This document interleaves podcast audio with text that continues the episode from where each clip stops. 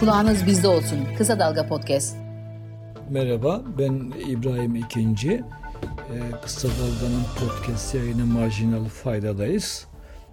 Geçen hafta ekonomide neler oldu? Önümüzde bizi bekleyenler nedir? Ee, bunlara bir bakalım e, kısaca. Şimdi bana kalırsa geçen haftanın en önemli konusu Merkez Bankası Başkanı Gaye Erkan'la ilgili tartışmalar oldu. Ee, bunu hani işte babasının özel odası varmış, işte annesi sosyal tesislerde kalıyormuş, çocuğunu bankada emziriyormuş, işte kreşi yok mu buranın filan. Bu gibi tartışmalar etrafında dönüyor. En son babasının bir çalışanı işten çıkarttığı CİMER'e yapılan bir şikayet üzerine kamuoyuna yansıdı. Bunların e, bunların yani bunlar tabii tartışılabilir ve bunlarda ben de bir bir e, bir hazımsızlık, bir olmamışlık izliyorum. Yani kendisi hakkında böyle bir izlenim yarattığını söyleyebilirim. Ama bunların ötesinde bazı kulis haberleri de var. Şimdi biliyorsunuz başkan e, Amerika'daydı. Yatırımcı sunumu için gitmişti. O zaman konuşmuştuk. Yani bu esas olarak Mehmet Şimşek'in görevi. Yani para politikasından sorumlu Merkez Bankası yatırımcılara ancak bankanın e, efendim e, uyguladığı politikaları anlatabilir. Ama yatırımcı çekmek bakımından Get'in genel ekonomik durumunu anlatacak olan Şimşek. Şimşek gitmedi Amerika'ya. Şimdi bu tabi biraz manidar bulundu. Neden gitmedi? Şimdi Hafize Hanım gitti ama Hafize Hanım da çok uzun kaldı. Yani bu son mesela e, söylentiler üzerine yaptığı açıklamadan anlaşılıyor ki galiba hala orada. Yani bu da hani bugün itibariyle bir 18 gün falan belki siz bunu okuduğunuzda dönmüş olur mu olmaz mı bilemiyorum.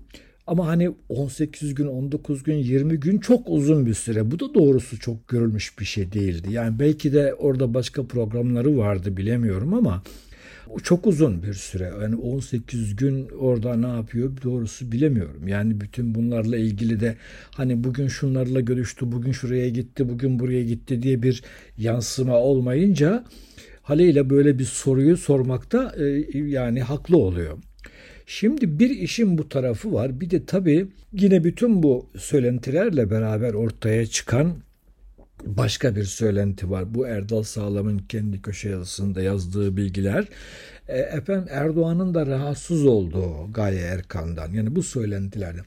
Ama tabii belki bir görevden almanın hani şu an değil de yerel seçimlerden sonra ihtimal dahilinde olduğu konuşmaları geçiyor. Bence de bu e, mümkün. Yani bu mümkün. Yerel seçime kadar bundan e, kaçınırlar. Çünkü yerel seçim öncesinde böyle bir çalkalanmaya yol açabilir bu. Dolayısıyla belki geçiştirilecek, yatıştırılacak bir e, durum gibi görülür bu. Ama hani bu seçimlerden sonra olur mu? Olabilir. Yani ben doğrusunu isterseniz hani Şimşek Erkan ikilisi arasında da böyle çok bir muhabbet pek izleyemiyorum. Bunun üstüne başka bir söylenti daha var. Merkez Bankası Başkan Yardımcılarında da bir hoşnutsuzluk var. Mesela bu e, Gaye Hanım'ın babasının onlara da işte müdürlere talimat verdiği filan gibi şeyler konuşuluyor. E, Gaye Hanım'ın kendi yardımcılarının inisiyatif kullanmadan önce kendilerini kendisine danışılmasını istediği gibi şeyler söyleniyor. Oysa yardımcılar da yani epey çaplı iktisatçılar yani para politikası kurulu üyesi olarak atananlar, Merkez Bankası Başkan Yardımcısı olarak atanan isimler. Hani bunlar da çok böyle hani şey isimler değil. E, Gaye Hanım'dan daha az bilgili, daha az yetkin isimler olmayınca insan haliyle bu bu kadro arasında bir bir kopukluk olduğu anlaşılıyor. Yani tabii Gaye Hanım'la ilgili tartışmalar biraz daha başka boyutlar da taşıyor. Şimdi bunları belki biliyorsunuz, biraz okudunuz, duydunuz ama benim bundan söylemek istediğim şey şu ortamı yeterince olgunlaştırılıp hani bir e, görevden alma olursa belki çok derin bir şey olmayabilir ama böyle bir sert itişip kakışarak görevden alma söz konusu olursa e şimdi iki kurtarıcı yani Erkan Şimşek ikilisi işte görev aldılar işte Erdoğan biliyorsunuz Şimşek'e defalarca gitti geldi filan görev al görev al filan.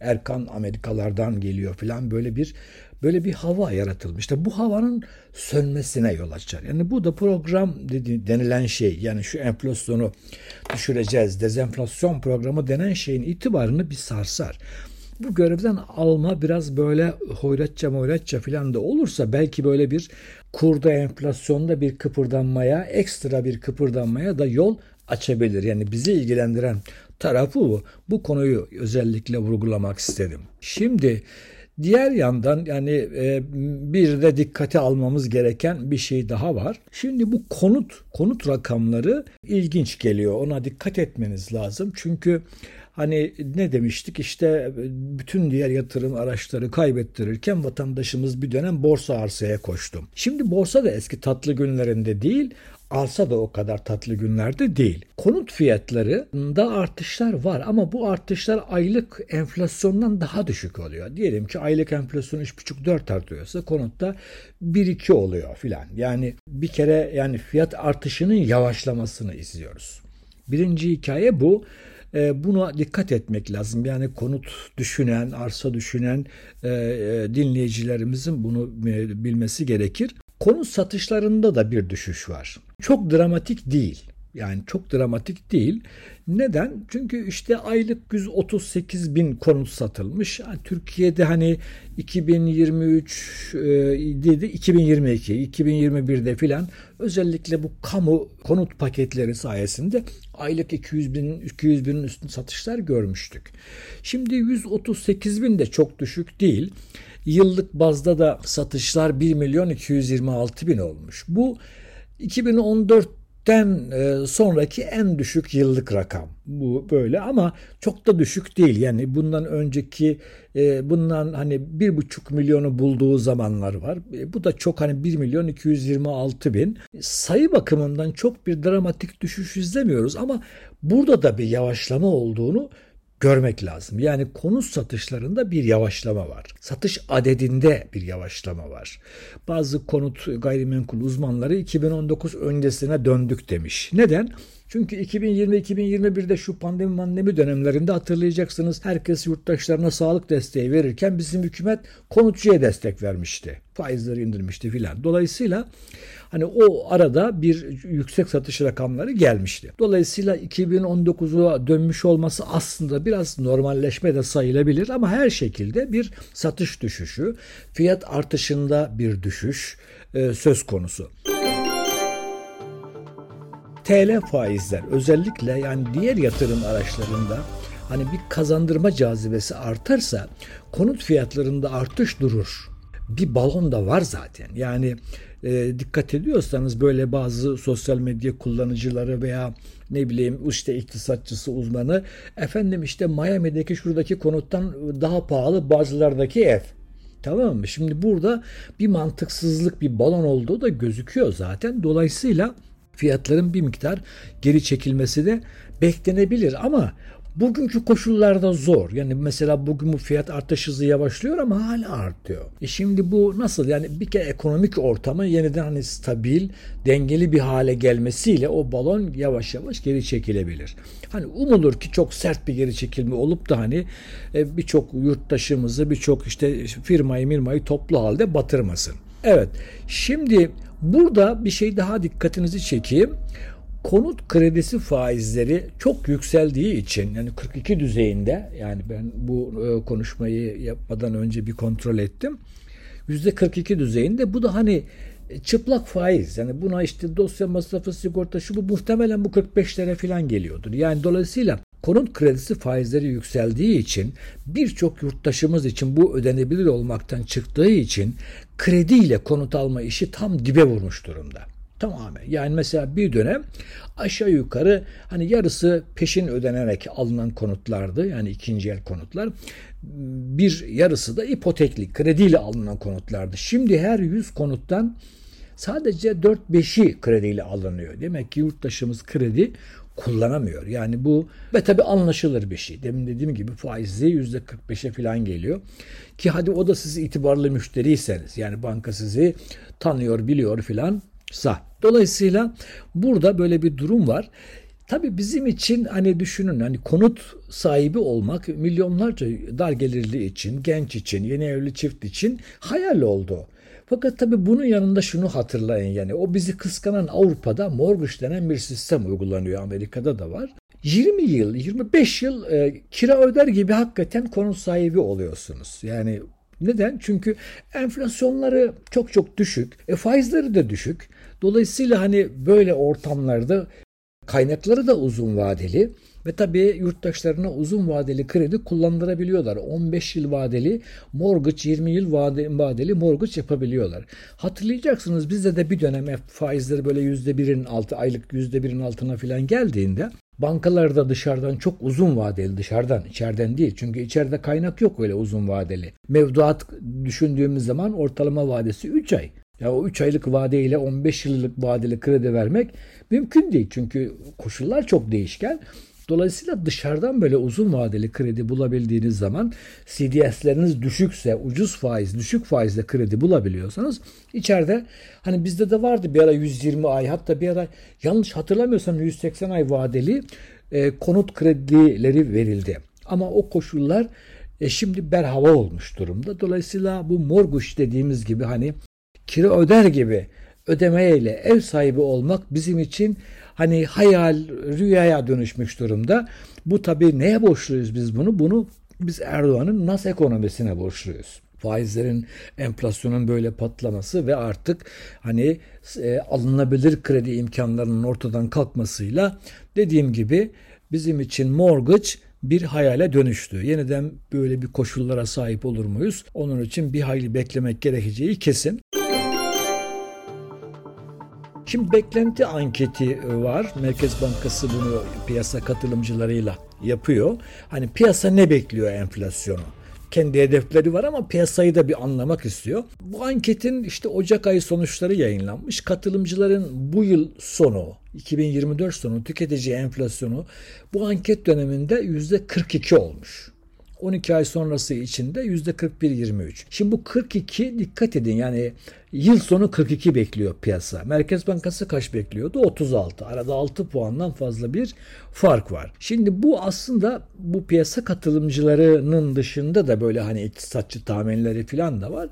45'ler filan zikrediliyor. Yani dolayısıyla 2024 yıl sonu için Merkez Bankası'nın 36 tahmininin tahminini paylaşan pek az. Yani umulur ki gerçekleşsin ama e, oldukça zor görünüyor. Şimdi dolar kurunu söyleyeyim özellikle.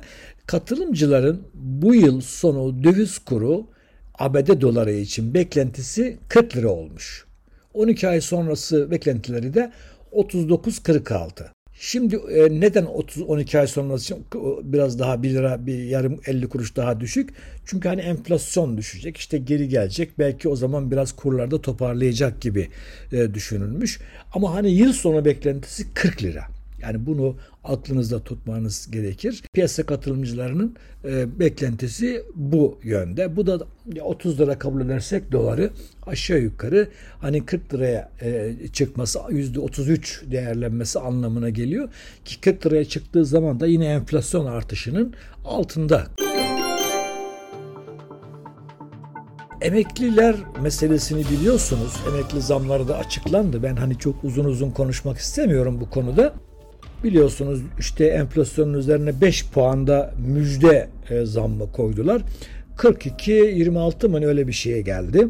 Şimdi dolayısıyla bu rakam biliniyor artık. Yani emeklinin hakikaten en çok ezildiği e, bir zaman dilimini de böyle bir emekliler yılı ilan etmek gibi bir cinlikle hani hakikaten bir AKP cinliğiyle karşılaştık. Yani bir yandan belini kırıyorsun emeklinin bir yandan da o yılı emekli yılı ilan ediyorsun. Onlar için bir şeyler yapılacakmış havası yaratıyorsun. Böyle bir durumda karşı karşıya kaldık. Benim size söylemek istediğim şey şu asgari ücret, emekli artışları, memur zamları filan. Bütün bu konularda bizi üç koldan ütüyorlar. Yani ben bunu tabii amiyana bir tabir ama bunu kullanıyorum. Çünkü e, hakikaten ütülmek demek bu bize. Yani bir çünkü enflasyona ezdirmedik teranesini dinliyoruz ve hakikaten öyle bir şey ki aslında bizi enflasyona üç koldan ezdiriyorlar. Birincisi bir kere enflasyonu düşük açıklıyorlar. Tamam mı? E bir buradan gitti. Enflasyon diyelim ki 80 ama size 60 enflasyon baz alarak veya da diyelim ki o 6 ayın enflasyonu 30 ama gerçekte belki 40 tamam mı? Dolayısıyla birincisi bu düşük enflasyondan tırpanlıyorlar bizim alım gücümüzü, ücretlerimizi. İkincisi bu emeklilerde özellikle çalışıyor. Şimdi enflasyonu biz mesela diyelim ki yılbaşında zam aldık. Ben de bir emekliyim. Yılbaşında zam aldık. Tamam mı?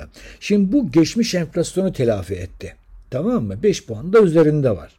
Fakat 6. aya kadar zam yok. Şimdi 6. aya kadar dolayısıyla emekli enflasyonu cebinden ödeyecek, karşılayacak. 6 ay sonra diyorlar ki şimdi tamamlıyoruz bunu. Fakat bu 6 ay sonra yani yüksek enflasyon şartlarında bu 6 ay bir gecikmedir. Bu gecikmenin yarattığı özel kayıp tamam mı? Şimdi mesela Ekonomi Gazetesi yazarı Alaaddin Aktaş bunu düşünerek hani buradan bir hesaplama yapmış. Aşağı yukarı yüzde on beş kayıp yaratıyor. Yani emekli maaşlarında bu gecikerek ödeme, arkadan ödeme. Çünkü mesela siz gidip bir yerden bir banka kredisi aldığınızda, bir kredi kartı kullandığınızda ne diyorlar size? Gecikme faizi. Şimdi işte siz diyelim ki biz emeklilere zam yapıyorlar ama hani hem düşük hem de o manşet enflasyona göre bir zam yapıyorlar ama onun içinde gecikme yok. Ben onu 6 ay önce ödüyorum. 6 ay sonra bana aynı nominal değeri üzerinden cebime koyuyor. Onun gecikme farkını ödemiyor. İşte bu gecikmenin yarattığı fark %15 olarak hesaplamış e, Alaaddin Aktaş. Bir de üçüncü bir faktör hep söylüyorum manşet enflasyona göre zam yapılıyor. Manşet enflasyona göre zam yapmak demek asgari ücretli ile bir dolar milyarderinin efendim aynı tüketim sepetine, aynı enflasyona muhatap olduğunu söylemek, iddia etmek, ileri sürmektir. Bu yanlıştır, bu haksızlıktır. Emekçilerin bununla diretmesi gerekiyor. Emekçilerin sepetlerinin yüzde sekseni üç kalemden oluşuyor. Geçenlerde bunu Hayri Kozanoğlu Hoca çok güzel hesaplamıştı. Emekçilerin gelir harcamalarının yüzde seksen seksen beşi üç kalem. Gıda, efendim konut harcaması ve ulaştırma. Şimdi bakın bunlar maaş bu üç bu üç kalem 85 yani sepet, sepetinde bunlar var emek, emeklinin, ücretlinin, asgari ücretlinin. Şimdi bunların enflasyonunu baz almak yerine gidip efendime söyleyeyim işte hani o, o şey tabiri vardır ya pimpon topunun enflasyonunu baz alarak e, zam yaptığın zaman oradan da ütüyorsun emekliyi. Dolayısıyla dar gelirlinin, emeklinin, maaşlı, maaşlının, ücretlinin kendi sepetine göre zam yapılması gerekiyor. Bu da üçüncü ütme kanalı. Bunu yapmıyorlar ve dolayısıyla buradan da sürekli bir gelir kaybı yaşanıyor. Şimdi o yüzden dönüyor ya bizim emekli maaşlarımız veya bir asgari ücretimiz işte şu kadar çeyrek altın alıyordu.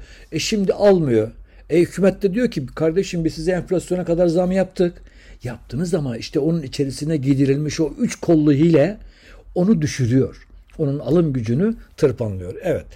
Şimdi çok uzatmayayım e, diğer konularla ilgili ya faizlerde bir gerileme hala devam ediyor. Yabancı e, para girişi çok cılız bir 500 milyon dolar civarında bir giriş olmuştu son hafta. Şimdiye kadar 5,5 milyar dolar civarında bir giriş oldu. Bu hani dişin kovuğunu dolduracak bir para değil. Türkiye'nin döviz ihtiyacı çok daha yüksektir. E, bunları önümüzdeki haftalarda konuşuruz. Kendinize iyi bakın. Hoşçakalın efendim.